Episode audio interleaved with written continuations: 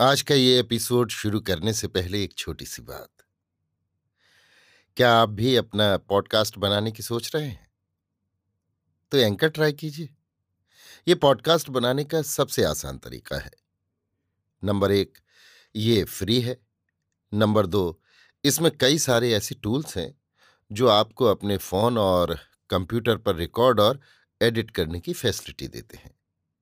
Number तीन आप अपने पॉडकास्ट को डिस्ट्रीब्यूट भी कर सकते हैं, जिससे इसे स्पॉटिफाई और दूसरे प्लेटफॉर्म पर सुना जा सके। तो डाउनलोड कीजिए फ्री एंकर ऐप या विज़िट कीजिए एंकर डॉट एफ़ पर अपना पॉडकास्ट स्टार्ट करने के लिए। ये तो थी एक छोटी सी जानकारी, और अब शुरू करते हैं एपिसोड का सिलसिला। तो आज के एपिसोड में लीजिए सुनिए आचार्य चतुर्सेन शास्त्री के लिखे उपन्यास, गोली के तिरसठवें भाग, शेष जीवन को मेरी यानी समीर गोस्वामी की आवाज़ में।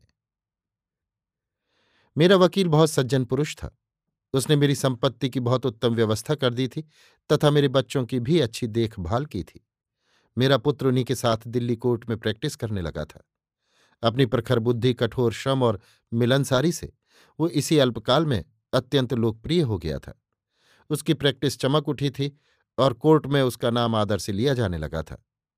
केसरी सिंह एक प्रकार से मेरे लिए वरदान सिद्ध हुआ था। उसने पिता की भांति मेरे बच्चों की रक्षा की थी। हम लोग भी उसे नौकर नहीं, अपने परिवार का एक सदस्य ही समझते थे।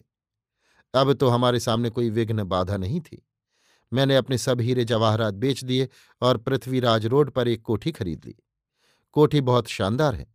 उसे मैंने अपनी रुचि के अनुसार सजाया है। अब आसपास के सभी भद्रजन मुझे एक भद्र महिला के रूप में जानते हैं। ये कौन जानता है कि मैं जन्म जन्म की गोली, अधम स्त्री जाति की कलंक, गोली चंपा हूँ? मेरा बंगला बहुत प्रसिद्ध हो गया है।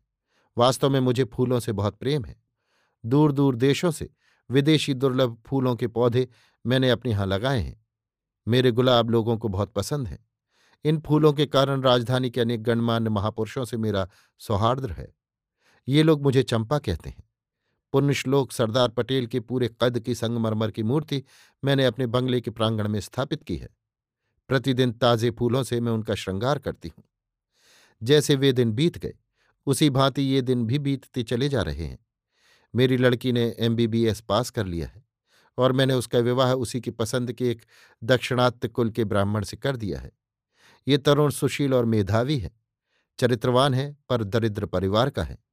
वो मेरी लड़की के ही साथ चिकित्सा शास्त्र पढ़ता था।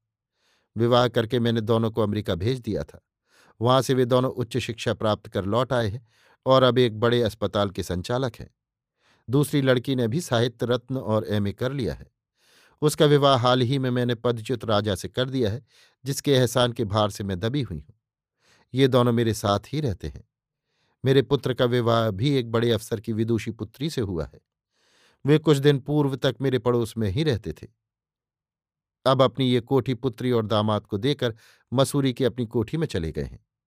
मेरी छोटी लड़की दिल्ली विश्वविद्यालय में तथा छोटा पुत्र घर पर पढ़ रहा है। अब मेरी ये अकथ कहानी समाप्त हो गई थी। हमारे सुख के दिन बीत रहे थे। पुरानी स्मृतियाँ कभी कभी अवश्य चोट कर जाती थी। पर मैं एक निर्लिप्त बीतराग पुरुष की भांति संतोष से अपने जीवन का शेष भाग व्यतीत कर रही थी।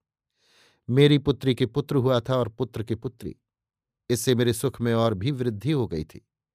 मैं चाहती थी कि अब मैं अपनी कलम रख दूँ कि अकस्मात एक अद्भुत घटना घट गई।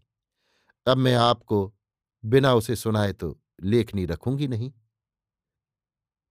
अभी आप सुन रहे थे आचार्य चतुर्सेन शास्त्री के लिखे उपन्यास, गोली के तिरसठवें भाग, शेष जीवन को मेरी यानी समीर गोस्वामी की आवाज़ में।